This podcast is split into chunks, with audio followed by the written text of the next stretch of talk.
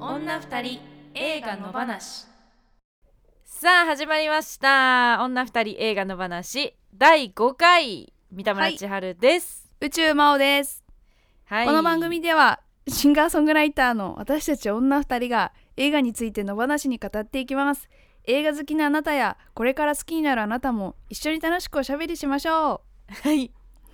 なんか棒読み感あるけど大丈夫ですかう台本をちょっと 台本読んでる感がすごくあります読んでるあの読読まなきゃと思ってはい、はいそうですね読ませていただきましたははいい、だってもう5回目になりましたがうん5回中4回がリモート収録ということで、そうですはね、い全然実際に会ってはないんですけど そうですね考えたらそうだわ会ってないんだよ全然、もう一月ぐらい会ってない感じうん、もっとじゃないかなですよね3月か、 3月の中旬そうそうそうそう中旬ぐらいだと思ううん、1回目に収録してさ、そうですね1回目の時だけですよ実際、んうん、会ってたのでそっからそうですわリモート収録を開始しはいちょっとずついろんなスキルを上げつつ、うん、番組の体裁も整えつつみたいな感じですけど、そうですね、はい番、組としてちょっとなんかこう形になってきた感があるよね最近ありますね、はい、そう私結構何でもうん、あのーもともとそういう最初からちゃんと全部いろんなものを揃えて、しかもちょっといいやつとかをはいそろ、お金かけて揃えてうん、から始めるみたいなことをしたいタイプだったんだけど、はいはいその例えば音楽やる時にちゃんとしたソフトを買っておうおうおうこうちょっと高い機材買ってみたいなはいじゃないと始められないみたいな感じだったの。確かでにもアコギもすごい、そう高アいやつコギも最最初か初からら高いの買った買っりしましたたねりとかね。うんうん、でもそれって途中で気づいたんだけど、はいあの手に余るおおあそう感じるん だそう結局自分がそれをこう使いこなせずに挫折したりとかあーはいはいするともう嫌になっちゃうから、うん、十分に使い切れてないんじゃないかみたいなそうんうでなんか焦りもするしなんか全然できてないはいなみたいな、じゃなくって必要にな必要なものを足していくっていううんことを割とここ数年は気をつけてやってて。おーだからそのいきなり背伸びをしないみたいなうんうんう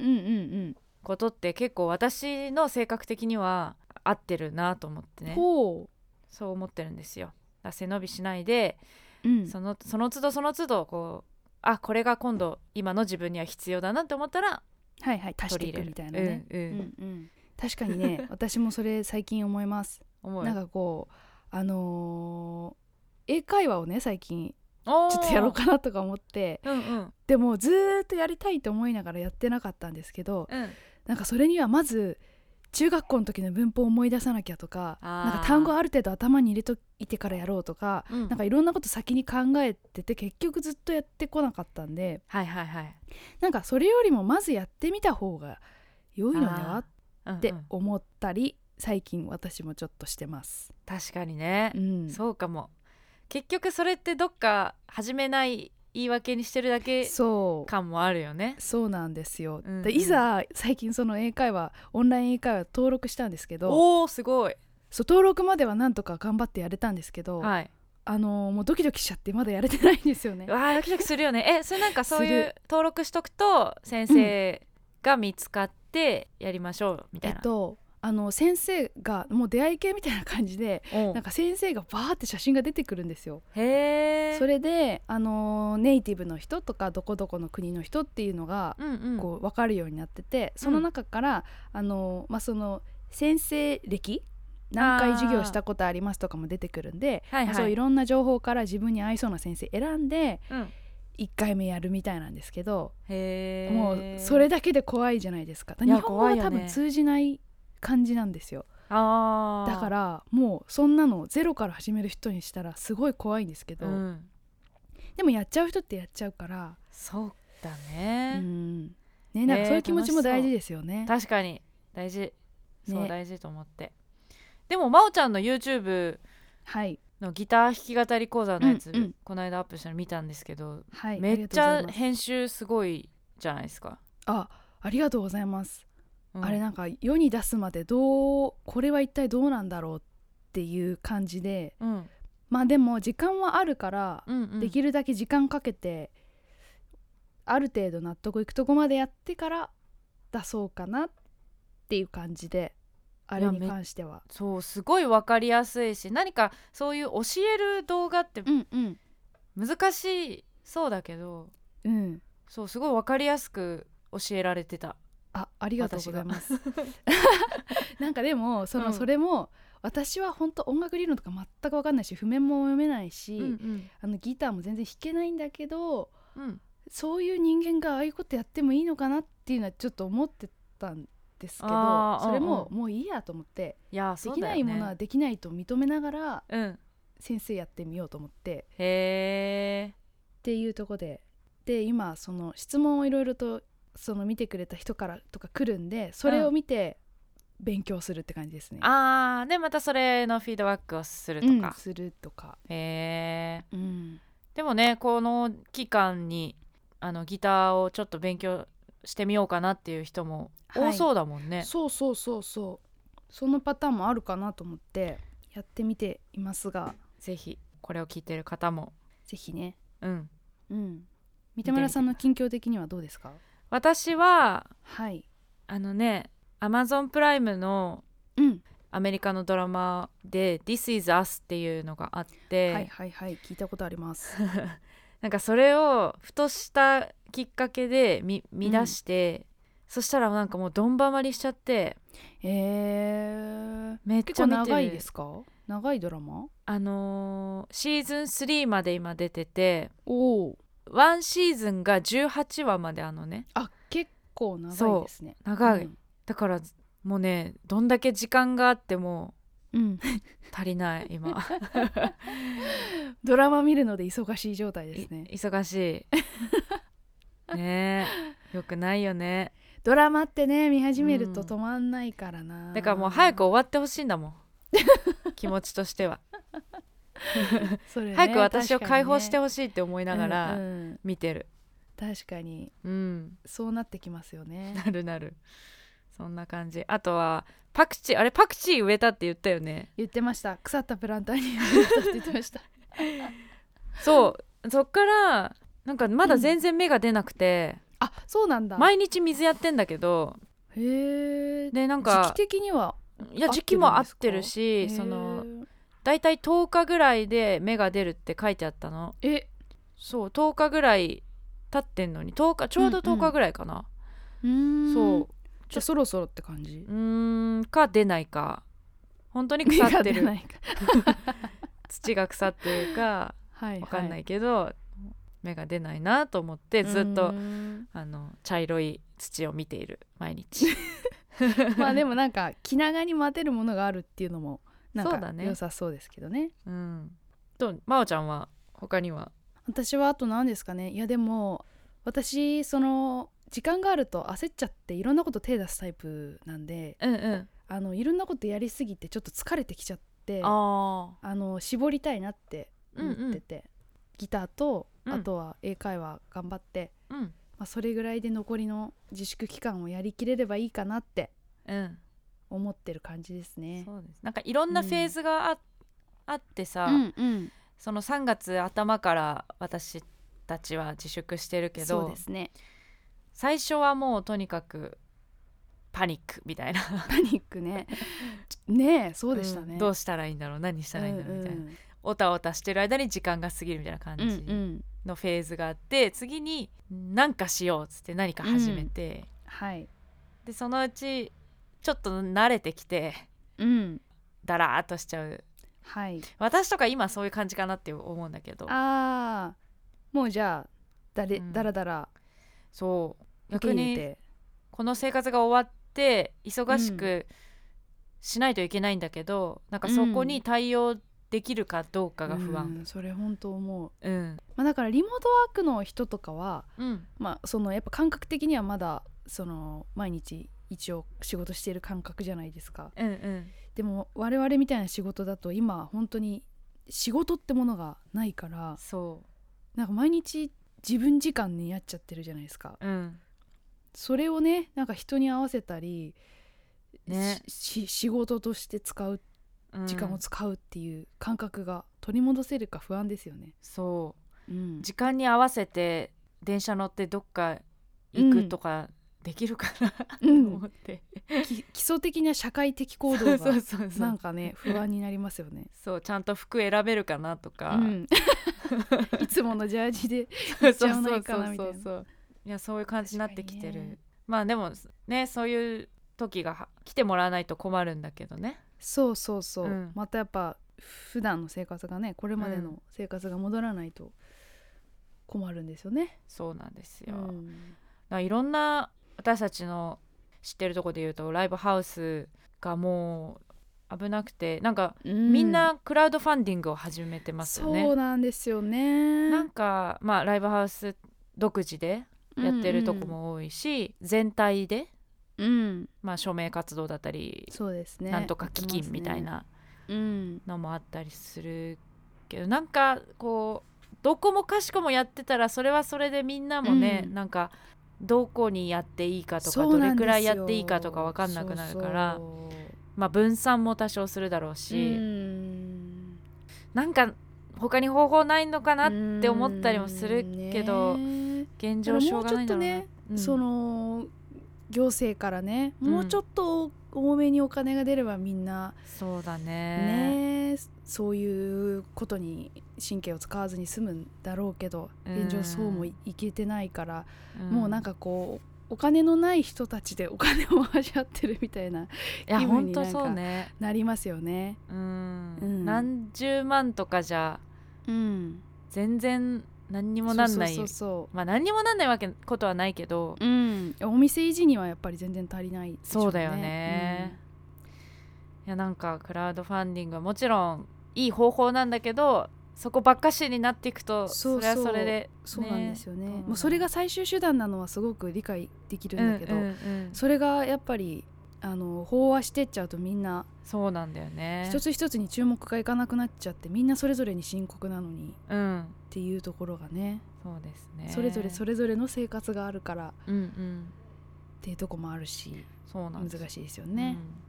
私はねもう発表されたんですけど京都の、はい、えっと1月に京都で初めてワンマンをやらせてもらった会場でもあるはい、あの染めの京都っていうアコースティック専門のライブハウスがあって、出たことある、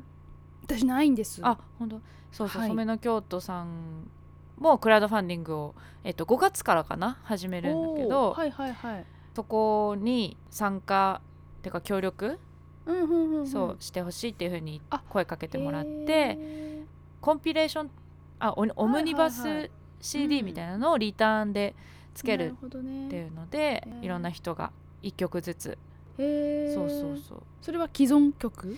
まえっだそとれもね。既存曲でもいいんだけど、私はもしかしたらまだわかんないけどあの書き下ろしをさせてもらおうかなおーすとごいもす思ごっいたりすねうんあしてーいるうーんそんなはいはいはい感じなんあですそれはクラウドファンディングお金入れる方も嬉しいやつですねそうですね、うんまあそうなったらいいなと思って、うんうんうんなのでそう染めの京都のねよかったらクラウドファンディングのページ見てみてくそだうですさい、ねなんかそういう自分の関わりがあるものからまずそうですねね救っていくっていうう、んそれぞれがそういう姿勢だとまあそうです今はいいのかねもしれないですねうんそうですはい我らの近況言うてもそんなに変わらないじゃ変わらまなあいですけねど、そうですねはいこんなはい感じですが、あのーこの番組の、えー YouTube のはい YouTube とポッドキャストで聞けますが、はいえー YouTube の登録者数もちょっとずつ増えてきたよねおお上がってます上がってますよ再生回数も上がってるし上がってる前回のコンテージョンの時にさあのーはいサムネイル変えてくれたじゃん変えました画像あれもすごいいいと思う。あれおあありれがとのうございます効果もあると思うんだけど、ね、やっぱりこういうふうに分かりやすくう見んた方がいいですテよね、ーマを極論をね、うんうん書いたりとかあとまあ「コンテージョン」っていう映画自体が今注目されてるっていうのもね、うんうん、きっとあると思うし確かにねうん、ありがとうございますあ本当だ。チャンネル登録者数上がってるうん、じわじわと増えてるのが嬉しいので、ねはい皆さんもまだねしてないよという方はぜひしてほしいなとはい思います。お願いしますはい。じゃあちょっとメールとか紹介しますか？メール、そうですねツイツイートとか。ツイートじゃあ番組に来ているツイートで前回までの感想はい。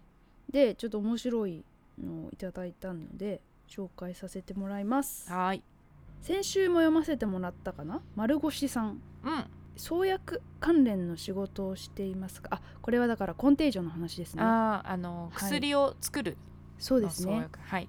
創薬関連の仕事をしていますがウイルス対策に関しては2011年から革新的な進歩はしていないというのが実情だと感じていますうん。残念ですが今映画を撮り直してもあまり変わらない気がします、うー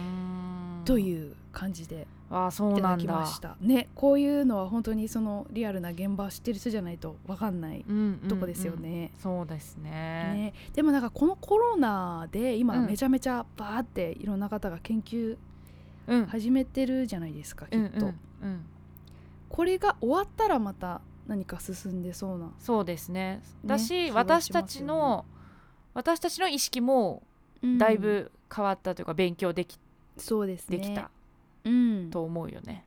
はい丸越さんありがとうございますありがとうございます。そして、えー同じくコンテージョンに関して、うんえーメールをいただいておりますよかさんまおちゃんちはるちゃん初めてメールしますありがとうございます。えーコンテージョン配信聞いてから映画を見ましたまさに今の世の中そのままで驚きしかありませんでした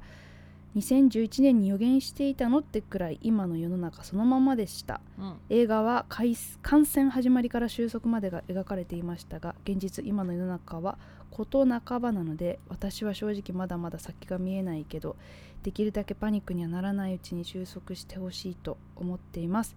現実的な庶民の人々の細かいことは描かれていないですがもちろん悲惨だったりするんだろうしそれをひ描けばもっと辛い映画になったのかなと思いました、うん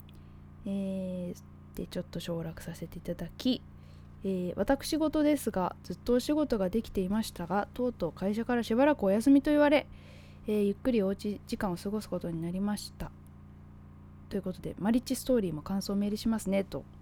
いただきました、はい。でじゃあ同じヨカさんからマリッチストーリーはいいたあだりいがてとうごまざすいます。えーおうち時間が始まり遅くなりましたがマリッチストーリー見ました、えーほぼ全編離婚するまでなのですが終わってみればそうだよなという感想夫婦には夫婦にしかわからないってことでしょうねえー私が印象的だったのはソーシャルワーカーの人が訪問に来た時のチャーリーはしっかりパパをやりきろうとしていたけど最後にはほにゃららで大失態覚えてます覚えてるあの覚えてる大失覚えて態る。あそこめちゃめちゃ面白かびっったですよねくりしたし面白かった。 そうまさかこの映画でこんなテイストの そうそうそシーンが出てくるとはみたいな、うんびっくりしちゃった。ありましたね、はい、えー夫婦だけじゃないですがお互いを尊重を認めることができなければ長くうまくはやっていけないと思う真央ちゃん千春ちゃん2人とも夫婦経験がないのに的確に分析しててすごいなぁと感心して聞きました好きなキャラの話とか聞いてて私も一緒に話したいと思いましたよって私は映画を見てから配信を聞く派かなと思いましたこれからも映画紹介楽しみにしています、ということでゆかさんありがとうござあいりまがすとうございます。はいえっ、と前回までの感想はこんな感じかなはい、ありがとうございます。メールもね、はいちょっとずつ増えてきて。ね、ありがとうございます。はい。じゃあ、えーそんな感じでこの番組は毎週一つの作品を取り上げて語っていくんですが、いきましょう。今週の作品は吉田圭佑監督、犬猿です。女二人映画の話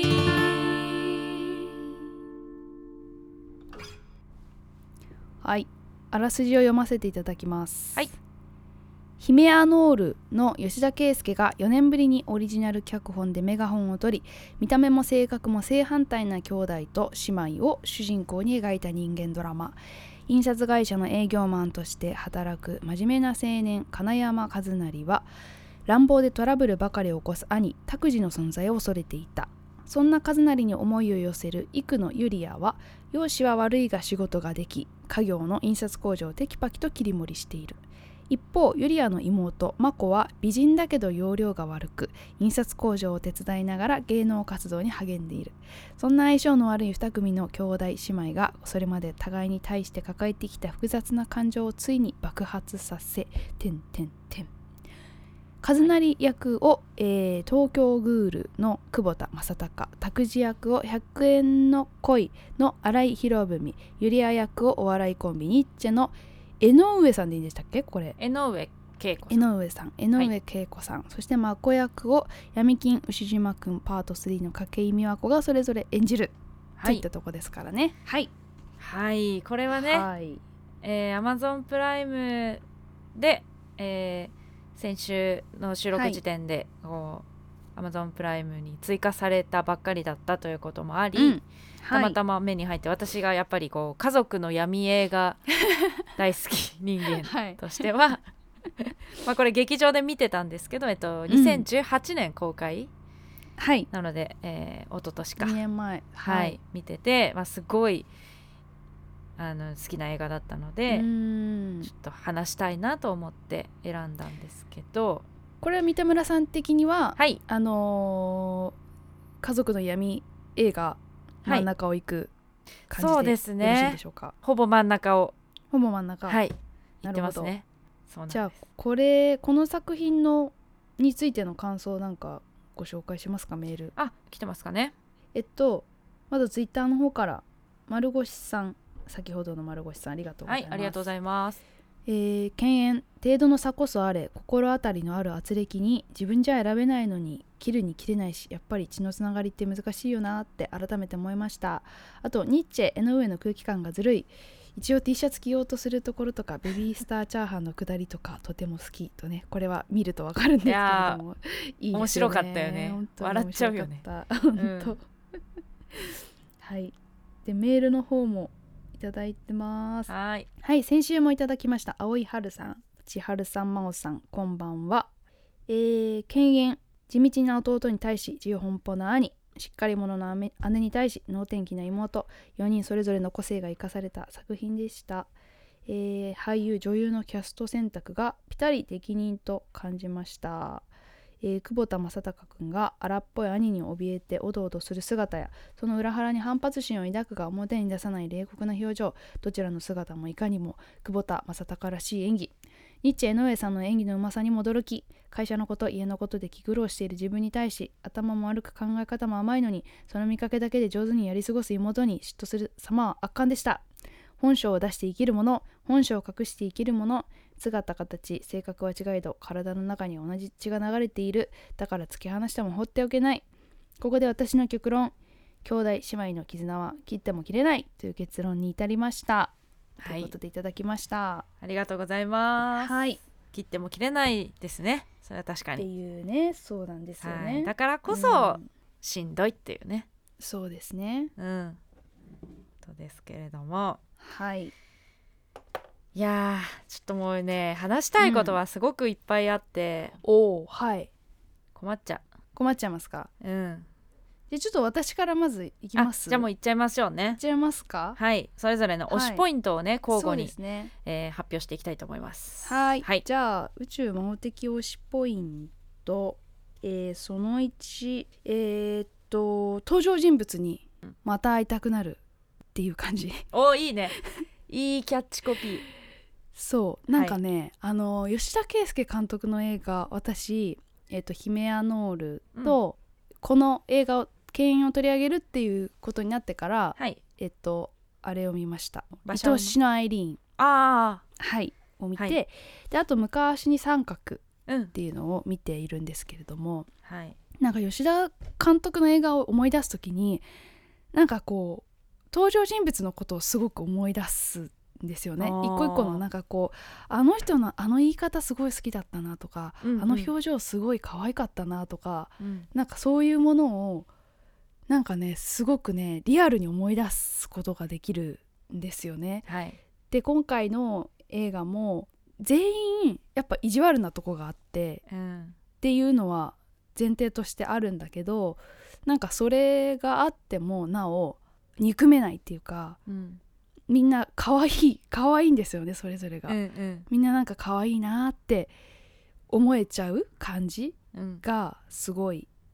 素敵だなと思いましたねはいそうであのー荒井博文さんはいはリアルに事件を起こしている人じゃないで すかそうですねこれでやっぱり、りそうそのことをうね、ん思い出すと、うんもう結構戦慄するシーンとか結構あってあるなんかねちょっとやっぱこの人ほんと怖いなっていうのは、うんそこのリアリティもすごいなんか映画を超えたリオリリアリテそィうをだね感じてしまいましたやっぱり。はい、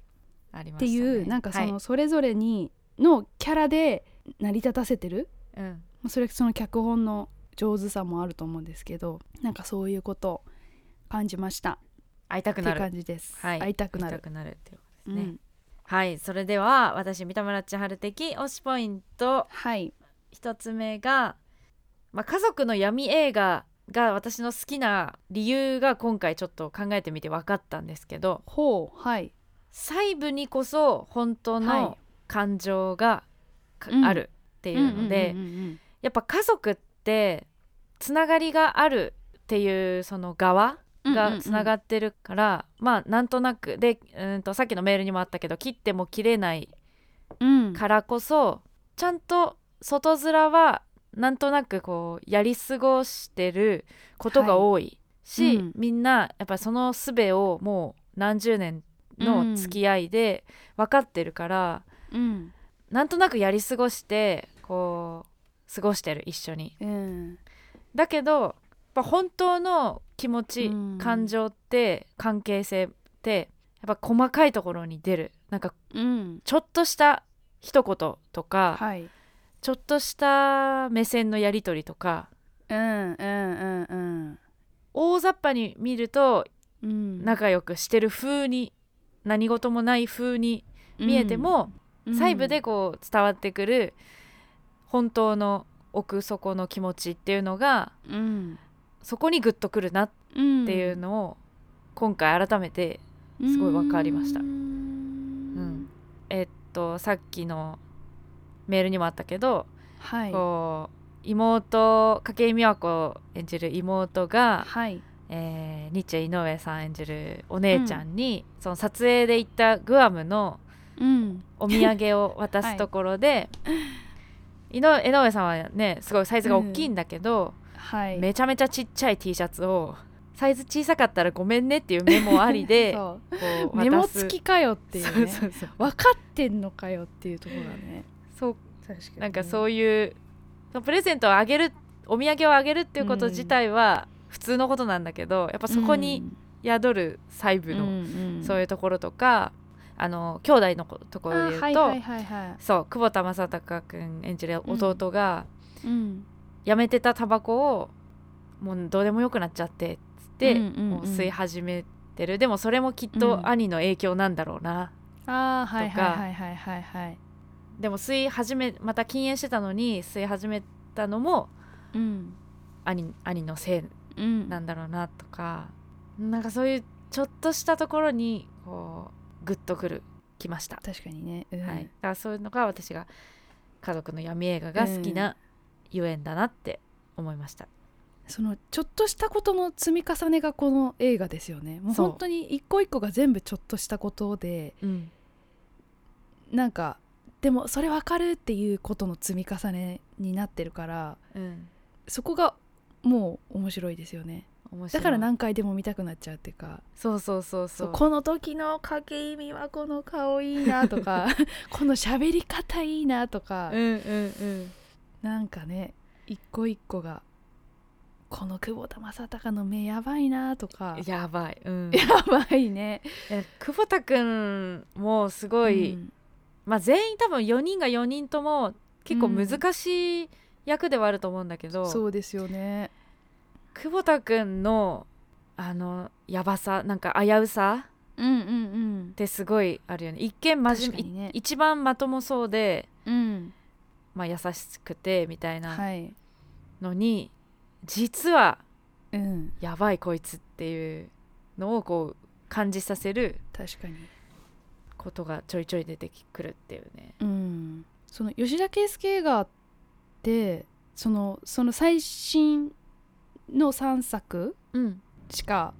見てないですけど、はい最近は暴力性みたいなのが結構重たいじゃないですかああそうですねあのーヒメアノールもそうだしそうそうそうあそこから爆発し,、してる感じなのうんうかんわかんないですけど、途中からなんか映画のテイストがね全然変わったりね、そうそうそうそう、ヒヤってする瞬間みたいなのがうん、結構ちょいちょい挟まるのがこの映画で言うと荒井博文にそういう役割を任せてるのかと思いきやうん、結構久保田くんなんですよね、そうなんだよねうん、怖っていう感じを、を味わわせるのは、うんうん久保田くんの表情だったりとか表情とか行動なんですようね。んうんうう、んんうんそうなんだよね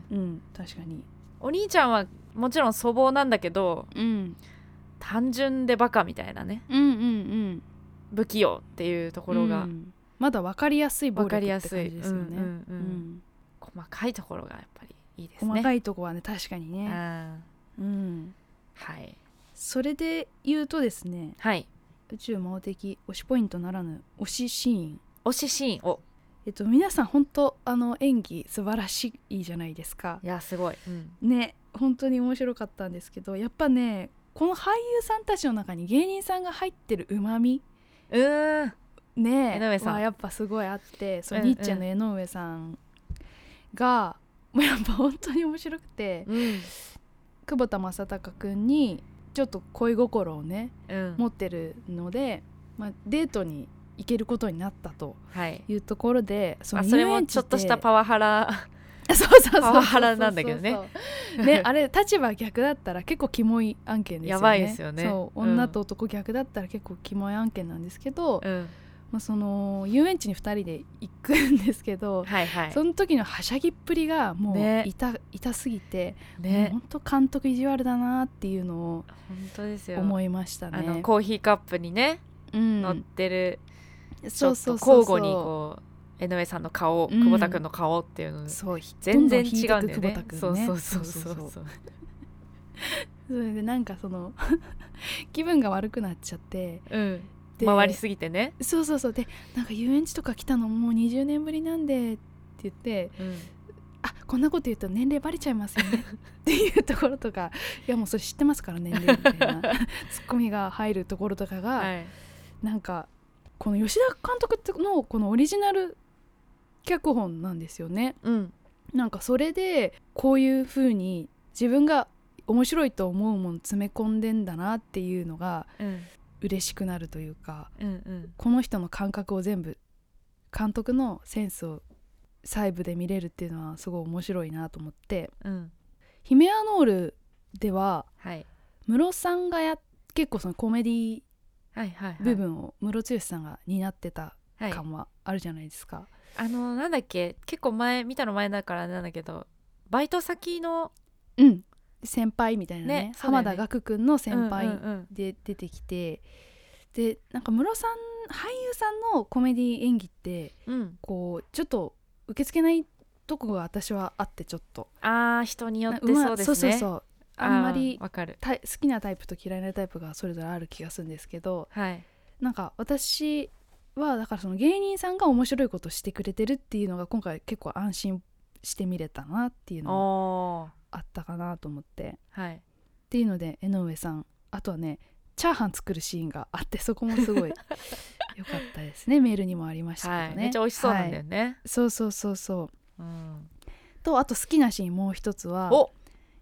あの同じ遊園地で、まあ、今度は、うんその久保田君と、えっと、あとは江上の妹の、はいえー、掛美和子ちゃんがはいあのデートに行くんですけどそうそこなんで同じ場所に行かなくてもって思うよねうん本当にね、そうそこってやっぱ妹の方から提案したのかなかもしんないってねことですよね多分ねその行ったのを知ってるからね、お姉ちゃんと、う見せつけたいっていうのはね、うんあるのかもしれないですようね、んそうそこであのお互いのその兄弟のうんお兄ちゃんとお姉ちゃんの悪口をお互い言い始めるんですけど、うんうんなんか自分が悪口を言うのはいいんだけどうん他人が自分の身内の悪口言うの嫌だっていう感じはいはいはい、はい、が出ててそれすごいわかるなと思って。あーそうだね相手が言ったことに対してはいやでも、うんお兄ちゃん実はそうそうそうちゃんと考えてんだよこなとこあっみたいなそうそうそうそう、っていう風にやっぱ言いたくなるのがうん兄弟だから、うんうん友達だったらただの悪口でこう言っちゃうかもしれないところをやっぱ兄弟の話をしてるっていうところで、うんやっぱりどっかでま守る立場でもあるというかうん自分が守ってあげなきゃいけないっていうような気持ちも持っちゃうのが兄弟なのかなっていうのは思いましたね。あうん、あそこはねなんかすごい自分でも身に覚えがあるというか、ーおううん、なんかそういう私も妹がいたりするんですけれども、うん自分はその妹とか家族の不満を言ってもいいけどそれにあまり同調してほしくないみたいなうんうんうんのはちょっとあったりとか、わかるあるよねしますよね。うんうん、そのとはいえ私が一番分かってるあそうそうそうそう自相手の分が一こ番とをよく知ってるってことね。うんううんんうん分かったようにあ、うんわ分かる分かるって言われるとちょっと複雑になうんうんる、うんううんん何も知らないのにみたいなねそうそうそうそう 自分で言い出したんですけどね。うんうんいそういうやー複雑でもさあ私、りますねめっちゃ身に覚えあるもんそういうのうんそうやっぱりそう自分の家族のことをそうね相手に言った時に同調してくれんだけどもやっとするっていうそうなんですよね、うんうんかといってその「えそんなことないよ」とかって言われるたいわけでもないしそうねそれは それでまたそうそういやべえ分かってないんだよってそういそううそうそう風になっちゃういね、やそういうとこが面倒くさいうんどこでも身内のね面そう倒くささがねああるよねうんうんとでもこれって、うん結構その親があんま出てこないというかそうだね介入してこないじゃないですかそうそうそうそうそう本当に親傍観してんだよねそうなんですよね、うんでもやっぱまあそうだなとは思うんですよねそのおそうだなとも思うしでもやっぱその親を通してーうん自分たちを客観的に見るというか相対うんうん化するっていうか、親と自分親と兄弟そのなんか三角関係みたいなものうんの中でこうやっぱり親に対して自分の方が上でありたいとか多分最初はそういうとこから始まったりとかああするうんのかなと思って、うんうんまああのえっと久保田君と荒井博文の兄弟も、まあ、そういうところがあるねあるじゃないですかわその親親に孝対して行そうそうそう親孝行どっちがしてるかみたいうんな、お金をどっちが使ってるかっていうね、んそうそうそうなんかそういうところからまず兄弟のバトルは始まるなっていうのははいはい思って親はどっちも別にそんなどっちがとかっていうのはなくても、うん、細かく嗅ぎ取ってしまったりとかうん、するんだろうなっていうのはなあんかあ思いましたね。やっぱどちらの親もさすごいのほほんとしてそうですよしすねぎ。てて、うん、なんかもっとこの状況をこう改善してややれようんうんみたいなそうそうそうそのう。もあるんだけど、でもうそ,、ん、そこもやっぱり兄弟にしか分かんないっていうそうなんですよこね。とが言いたいのかなって、うんうん当事者はそこだけで親うん、であってもやっぱ他者っていうかうんそういうえげ描き方なうんのかなと思った。う、うんんそうなんですよねだその自分と兄弟まあその2人の中だけだったらの関係だったらこうはなってないだろうっていうことがやっぱその後に起こってくるんだと思うんでうんうんそのやっぱ親がどっちを評価してるかとかあとは社会に出た時にうんうんどっちが男らしいかとか、うんどっちが女としての価値があるのかとか、うんなんかそういう社会的ななんかそのジャッジが生まれてきちゃって、うんそこで本当はそんなにいがみ合うほどのものがなくてもうんその社会からのジャッジによって自分たちの間に溝ができちゃうっていうのはすごくあるなっていうのはあー感じましたねほんほんほんそんな感じですかねはい、うちの的推し、推しシーン、おしシーンでした推しシーン。はいはい、じゃあ私のもう一つの推しポイントは吉田圭佑監督のやっぱコメディバランスがうん超絶妙で素敵だなってういんううんうんうん感じですね。まあ真央ちゃんのは話いともつながるんだけど、めちゃめちゃこの救いようのない地獄みたいな映画にももちろん仕様があるし今回の映画の、え犬猿のラストとかも、もっとこのどうしようもない感じにもできたと思うんだけどはいでもやっぱりすごくこう希望がある100%希望じゃないけどうんやっぱりいがみ合うことたくさんあるし変わんない部分もすごくあるけどでもやっぱりはい兄弟って切っても切れないっていうのが、そのいい意味での切っても切れないっていううん風に描かれてるけどそのバランスとかもやっぱりエンタメとしてうん一番いいさじ加減だなと、確かにね終わり方とかねうん思った。うんで内容もすごいシリアスにもできるものをうんやっぱ面白いから普通に笑っちゃうとこいっぱいあるしそうですねそのバランス感もすごい。で、うんあとは人物のバランス感覚一人一人の、えっと、例えば荒井博文さんだったら、もう本当になんだろう半グレみたいな感じ、前科もあるし、えー、例えも入ってるしうんっていう感じなんだけどでもやっぱどっかで憎めないバランスがあったり、親にマッサージチェア買ってあげたりそうですね借金返してあげたりそう車をね弟に買ってあげたりとかあそうそうそうそうんそういあそこう切なかったな切なかったあそこ絶対殴ると思った、 ねえそうそうそうそう そうそう そそうだからそのバランスそこでうそう殴るだね確かに普通だったら殴ると思うのに、うんシュンってしょんぼりしちゃうところとかも、うんそのちょっと可愛さ憎めなさっていうところのバランス、うんあと筧美和子もやっぱ意地悪なんだけどうん最初に久保田君を好きなその姉に気づいてステーキ屋さんにねはい代わりに誘ってあげて3人で行くとかうんうんうんなんかそういうとこは100%意地悪だけじゃなくてうん助けてあげようっていう気持ちもあるし、なんかそういう優しさもあるんだよね。そうですねそうそうそうそうそうなんか必ずしも悪いのは一方ではないっていうそうのがわかりますよね。全てにおけるバランス感覚うが好ん、きだなって思いました、うんうんうんうんう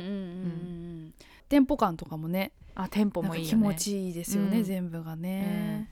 ただしそのい唯一はいあるとするならばその最後のにすごい感情をこうお互いはにいぶはいつけ合はっいありましてたね、うん、まあ決定的な出来事が起きちゃってき自分の本当に気持ちをこう涙ながらに吐露するはいところがあるじゃんあそこのシーンはちょっといらなかったかなっていう、うんやりすぎた感そうなんでかすかね言わずともっていうう、ん言わなくても分かってるし、うん伝わってるしなんかそれを全部こう言葉にしちゃうとうんちょっとやりすぎ感があったかなっていうのは、でもそこもまあ振りとして機能してるのかうんそうでなすともねうん思ったり、あえてちゃんと涙の場面にしとくのも一個うんバランスとして必要なのかなとか、うんうんそうですねなんかそう全体のテイストに合わせてるのかなっていうかうんドラマチックな静かにその痛みを伝えていくっていうよりかは割とドラマチックに感情的にっていうところを最後までやりたいのかなっていうのは感じましたねあのあー最後のあたりとかあとうん結構その音楽が大げさじゃないですか。ああそうだねうん、あの他の作品とかもそうだった気がするんですけど、はい、音楽とかそうそのなんか急に始まる暴力シーンとか、うんうんうん、なんか割と大げさにやるとこはすげえ大げさだなって思ったりしするそうんかそれでがなんかそのエンタメ感なのうかな、ん、なのかもしれないですね分かりやすさというか、うんうっんうん確かていにうのね、はちょっと思いましたね。うん、だからみんながみんな、やっぱ身に覚えがあってヒリヒリするからこそ、よりちょっとファファニーにっていうか、うん、してる部分もあるのかな、そうですね うん、あとやっぱ新井博文さんのやっぱナチュラルボーン怖い本当そういやでも本当に全然その事件起こす前から、うんこの人本当怖い顔してんなっ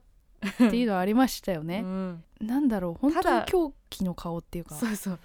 普通に多分何の無の表情がもう怖いっていう、本当に怖いうん改めてちょっと笑っちゃうぐらいのなんかあるいや種才能だなって思うった。んいやー戦慄しますよね本こう当いそう結構のシーンで、うん他の映画これまでの過去作見たらどうなんだろうやっぱ戦慄すんのかないやでもする結構と思うそのうん今回はえーっていうなんかつ思い出しちゃうっていうか連想し ちゃう怖さが結構あっいや随所にたあったねうんあった、うんその俳優がうん本当にそうだったらうんあかんやろって私は思いますよね。ああまあそねのあの不倫とかもそうですけどうんうんいや実際にやってたとか実際にそうだとかなると、うんなんかこっちはフィクションとしてその土台にみんなで乗ってるんだから、うんその夢を壊すなというか俳優なんだからお芝居として最後までやってくれっていう風にうん私なんか思ってしまう。ああまあですそうよだねねそれもわかるそうそうそうそう、んんまあその犯罪云々もちろん犯罪は良くないから、うんそれがどうっていう問題以前にうん俳優はそれがリアルじゃないのにそれをやりこなすのがうん真のプまあそうロだねではないのかと、そうはだいねううんん、っていう気分にはなりますねでも本当怖かった、本当 怖いんだもんうん、でも一番最後怖かのった一番最後のシーンのもう兄弟交互に映るじゃん、うんもうそことかもう久保田君そうはなんか割と芝居がかってるんだけど、うんうんうん一方はナチュラルボーンだからそうそうそうそうすごいなって 改めてね、うん。本当ね。でなんかああいうそういう人が「チャーハンうめえな」とか言ってくれるとうんなんかちょっと見てるこっちもちょっとドキッとするみたういんうんうんうん。な、ね、ずるいところはあるよね。なんかねそうそう本来の 映画の面白さじゃないところにうん、結果としてなんか味付けが乗ってしまったというかそうだねね、うんみたいなとこはありますよね。まあそんな感じでもう語り出したら本当ですね。本当に細部がねすごい面白いかうん面ら白い。キリがないんですが、はい、じゃあもう一つメインコーナー行きましょう今日の極論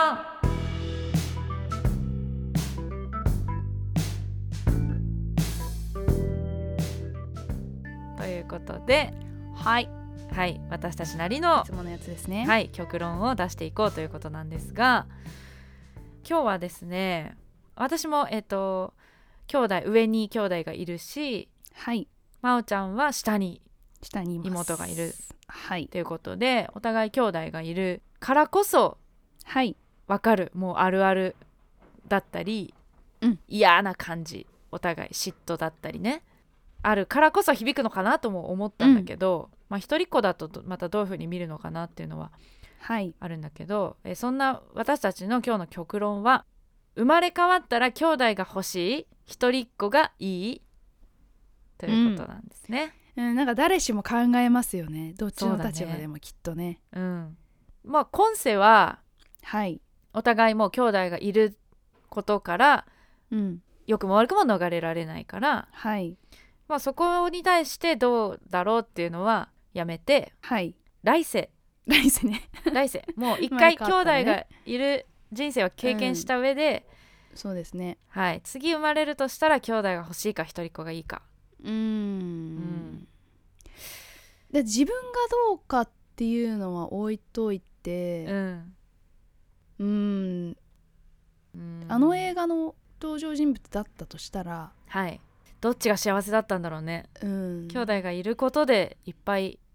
嫌な思いをして、でも新井久保田兄弟に関しては、うん、そういじめから助けてもらったりとかねお兄ちゃんに助けてもらったりはい、みたいなこともあるからうん、そういうふうに助け合って生きているっていうとこもなくはないそうです、ね、っていうのが兄弟ですよね。うんそうでも私うはん、来世はあのいっぱい兄弟が欲しいですおー大家族大家族なんかやっなぱん一人とうのん対峙は結構あー今の自分の現状もそうだし映画もそうだけどやっぱ一人対一人はまあそれも別に悪くはないんですけどはいよりかはいっぱいいた方のが確かなんにかうんうん紛れんのかなっていうのはちょっと思いますけれどもあうー、んその友達関係とかも言うもんね1対1より、そうそうそううん、うんだでね一人っ子だと今度は親との対峙が大変だそうだからあー、うんうんやっぱ分散させたいないろいろっていうのは思いますねえ何人兄弟ぐらい理想うーんまあでもいればいるほど私はいいかなって思っええてるけど、んでもその、親が超金持ちだった場合ですねまあそうねやっぱあのすごく品の中でうんそれでもやっぱり大家族がいいって言えるほどやっぱそんなに綺麗事な世界じゃない気がするんでうんうんまあいっぱいいたら楽しいだろうけれども、うんうん自分の部屋は欲しいし とかは普通に思っちゃいますねそうだねだからなんだろうねだ34人じゃないですかそ最大ので中もでその中うでん自分は上の方か下の方かあーどうだろう私はでも上でうん結構楽できたなっていう部分もあるんでー上がいいなってとは思いますねおうおうおう経験上そうなんだやっぱ力発揮できるから従おわ姉ちゃせんらだぞれっるていとうかそうそうそうっていうのはあるうんなんか上の方がよかった自分のやりたいことやりやすいのかなーなんてことを思ったおーはいはいはいりしたんですけど、どうですかね三田村さんは私はまあでもその1対1の方がきついじゃないかっていうのは確かにそうだね。だ私、ね特殊は特殊だと思うから、うんあれなんだけどでも一人っ子もちょっとあーでもきつい な今想像したやっぱ親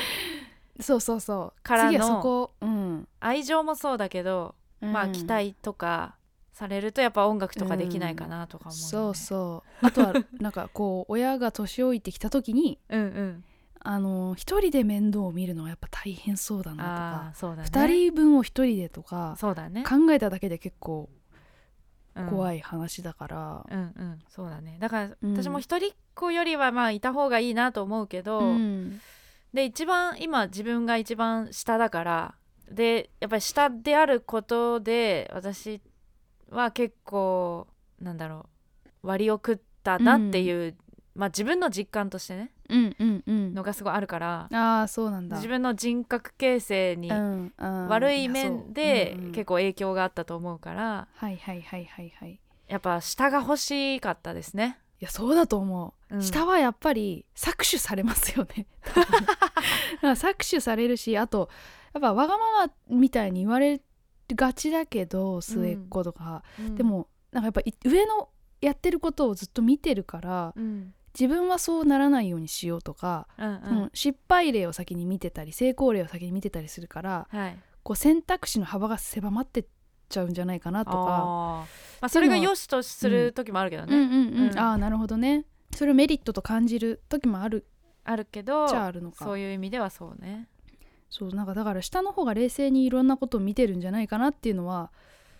うん思いますねそれはそうかやっもぱりねねまあじでも自分のこと冷静って言うとすごいそれ自体が客観性がないけど、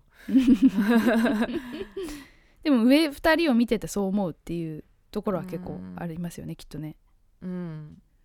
だしやっぱり下、うんずっと赤ちゃん扱いみたいにされるあーねまあ、それはでもそひあの家庭によって違うからみんながみんなじゃないと思うんだけうど、うんまあ私とかはそれがすごくコンプレックスだったから、うん子供扱いみたいなそうそれがすごい嫌で、でそれが今でもなんか人にあんま弱みを見せられないあーなるほどね遊園、あになってるのかなとかね、うんうんうんこう甘えベタというあかー確かにね、うん、いそうやか子も供扱いしなれですねさされたりとか、うん、なんかすごい被害妄想なところもうんあるのかなってしっかり者だと思われたい、思われたいっていうねそう確うかにん確かなにんか舐められたくないみたいなああなるほど、ね、で別に人は舐めてないのにうんうわめっちゃ今舐められうん、て勝手に思って傷ついたりとかうん、なんかそうそいれうでのもあるかうんうんなるほどねそれでちょっとこう家に帰ると強い態度で、に出ちゃってあの子はやっぱりわがままねとかなんか言われちゃったりみたいなああそれもあるかもねねうんうんうんまあでもこれはでも本当にそれぞれだと思うから、それぞれのね、うん家庭でねありますよね、そうう、ん今回の映画がじゃあでも誰に近いかって言われるとうーんどれも違うなとは思うんだけどうんでもそれぞれに自分うのんかけらを見るというかね、そうですうんね、そういう感じだったな、うんうんうん私はでも荒井博文かもしれないですねあ本当うんやることが大雑把でうん あと押し付けがちそのこれいいっしょみたいな、はいはいはいこれ喜ぶっしょっていううんのを、うんやっぱ上としてうん上としてみたいなのもも持ちがちだしえ俺になん何でも言えよなみたいなーうんうんうん感じとかを、なんか若干自分出してるなみたいな時もあるし、えうん、そういう意味では私はそこに近さを感じたかもしれないですね。ーうーうんんそうなんですねじはゃあい極論あの極論だそうだ、はい答え的には 答え的にはまあ兄弟が欲しい一人子がいいということに関し,、関しては兄弟が欲しいはいうん、ただそのやっぱ兄弟っていいよねっていう単純なことではな,、ないそうですねっていうねうんうん、なんかこうリスク管理じゃないけどうんっていう意味での、うんやっぱ助け合いってそういうことかなって、うんうんうん兄弟同士の切っても切れない、結局頼っちゃうしうん頼られたら助けちゃうし、まあ、愛情以上の何かがそこに働いているようなそうですね気もしますね。うんうんはい、ということでまあそれぞれの家族構成だったりうん育ってきた環境によっても、全然こう見え方が違ううんうんたりするのかなという映画でそはうですねありますのでこれはね、はいちょっと語りがいがあるうん、映画だったんじゃないでしょでうすか。ね自分に置き換えて見るっていうのがそうね,、ですすごいできるんではい、えー、犬猿について今日は喋ってきましたじゃあエンディングです はいエンディングです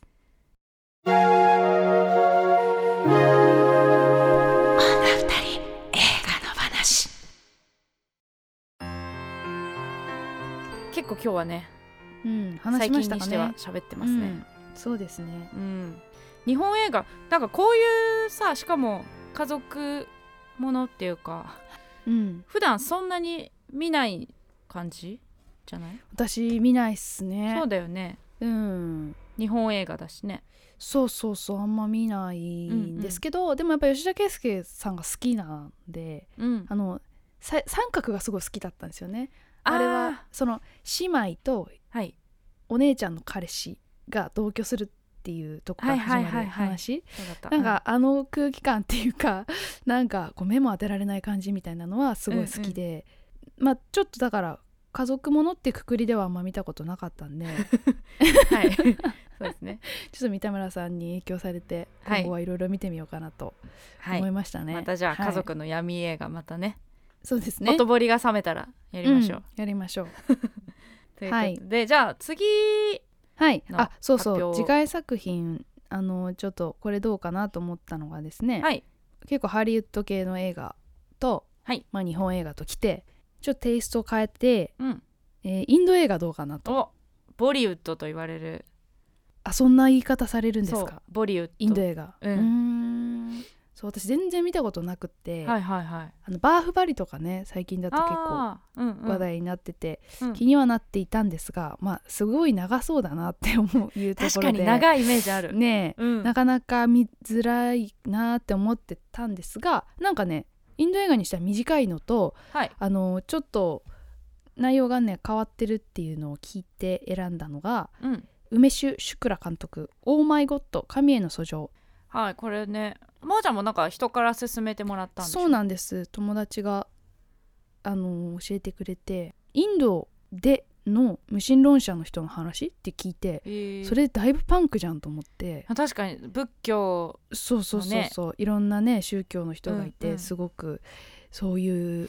ものが厳しい国ってイメージがある中ではい無神論者ってそりゃやばいなっていうことでうんちょっと見てみたいなと思って、はいはいわかりました選私んでましたも見たことがないのでうん楽しみです、インド映画は、えーと「きっとうまくいく」とかはいはい「ダンガル」っていううん映画とか、まあ、いくつか見てはいるんですうんうん結構ね、うんうんミュージカル調だったりするのもう、そうそういうイメージがねこれはどうなんだろうありますよね派手なイメージがねん、そうそうそう、うん楽しはみいですえっとこれは Amazon プライムで見れるんですよねあ違うなネットフリックネスッだトフリックスかはいうんアアマゾンプライムさっきねなさそうだったなさそうだったじゃあネットフリックスで皆さん見ていただいて、はい次回はね「オーマイゴッド神への訴状」ということで、はいそこその映画を見ていただいてその感想をいただければそれも読みますしはい今日語ったのの感想とかはい、わあー自分はちょっと違ったなとかうん、そういうのでも全然お待ちしておりますお願いします。はいこの作品をぜひ扱ってほしいというリクエストもうん確ね、かにね、うんそうですね。このなかなか映画館行けない時だからこそそういうのにも応えられるかもしれないから、えーリクエストもお待ちしておりますはいメールアドレス言います二人の話アットマーク gmail.com ですふはね fu c ははい shi です、はい、ポッドキャスト と YouTube でも聞けます。お好きな聞き方でね、YouTube だと他のが見れない、あのスマホだと閉じちゃうと音聞こえないとか、ああーそう,、ね、 そういうのあのもオフあるラんイでンオフライン再生ができない、うんはい、なのでポッドキャストで Spotify とかでね聞いていただくのもいいかもしれません、はいで YouTube の方はコメント欄にコメントをしていただくのもありですし、うんあとはチャンネル登録グッドボタンもお願いしますあのそしてはインデいッ、クスつけてくれたんはい、ですよね、つけ前ましたの先週からそこから飛んでもらったりする聞き方もぜうんひ聞、けまたはい聞き直す時とかね、いいかもそしれうでないすねはいそしてツイッターもやっております、うんアカウントフォローお願いしますで感想やご意見は「ハッシュタグ二人の話」でつぶやいてくださればそれを番組の中でも読ませてもらったりしたいです、はいお願いしお願まいすしますじわじわわと反響があってとってもね嬉しいですね嬉しいですす、ははいい、はい、じゃあ告知事項あればはい、えっと宇宙魔王はですねインターネット活動頑張っておりましてインターネット活え動、ーはい、インターネット活動はえい、ー YouTube 公式チャンネルにて、えー今年2月21日に行われたワンマンツアーのファイナル公演のライブ映像をフルサイズで公開中でございます。はい、あと先ほどお話にも出ました弾き語り講座ギター弾き語り講座っていう動画も作っていまして初心者向けにダラダラとうん、いやったりしてるやでもす生ごい配見や信すのい見やすいああありがとうございます生配信もねがっつり作った動画と生配信でダラダラやってるやつっていう2種類がうんうんうんあるので、まはあ、いどっちも見ながら練習のちょっと補足にしてもらえればいいかなと思っております。はいそんな感じです。はいそしてはい私、三田村千春は私も生配信活動をうんやっておりまして、はい、最近は毎週月曜日にの夜にすごい毎週やってるんだ。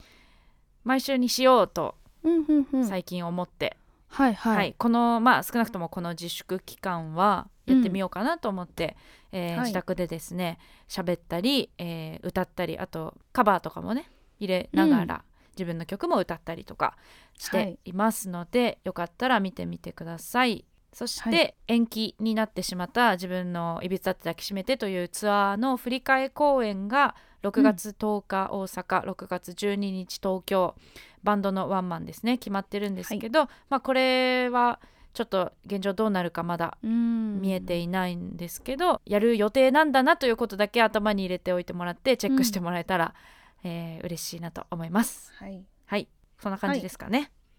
あのーちょっとまた話違うんですけど、うんあのーツイキャスをね最近その YouTube 配信と一緒同時にやってみたんですけど、あーはいツイキャスって三田村さんやってますか？そうですね最近やってないですね昔は結構やってましたけど、なんかツイキャスの方がうん、あ生々しい話、あのー投げ銭のリターンが高いっていうあーそうなんですよ。噂をえ、ね投げ銭ってできんの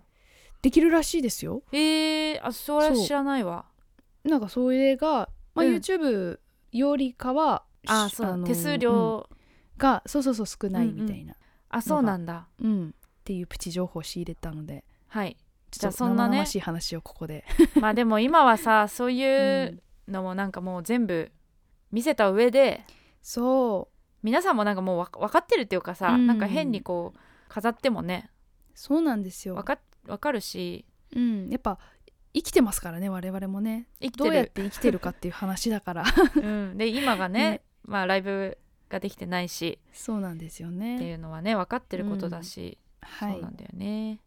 ツイッターはあれは知ってるけどねあのチケットを買ってうん見る有料配信もねあー皆さんやってますプレミアプレミア配信みたいなアへーそうそうそういうのも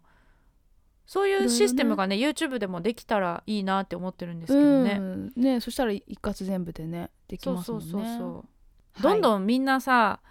そういううん配信の環境をさすごい整え出しててそうなさんですよね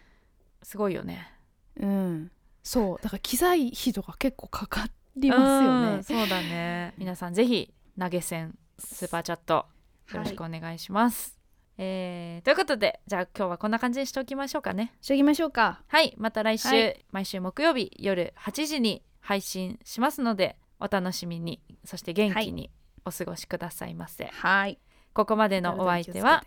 そうですねここまでのお相手は、三田村千春と宇宙魔王でしたはーいはーいさよならまた来来週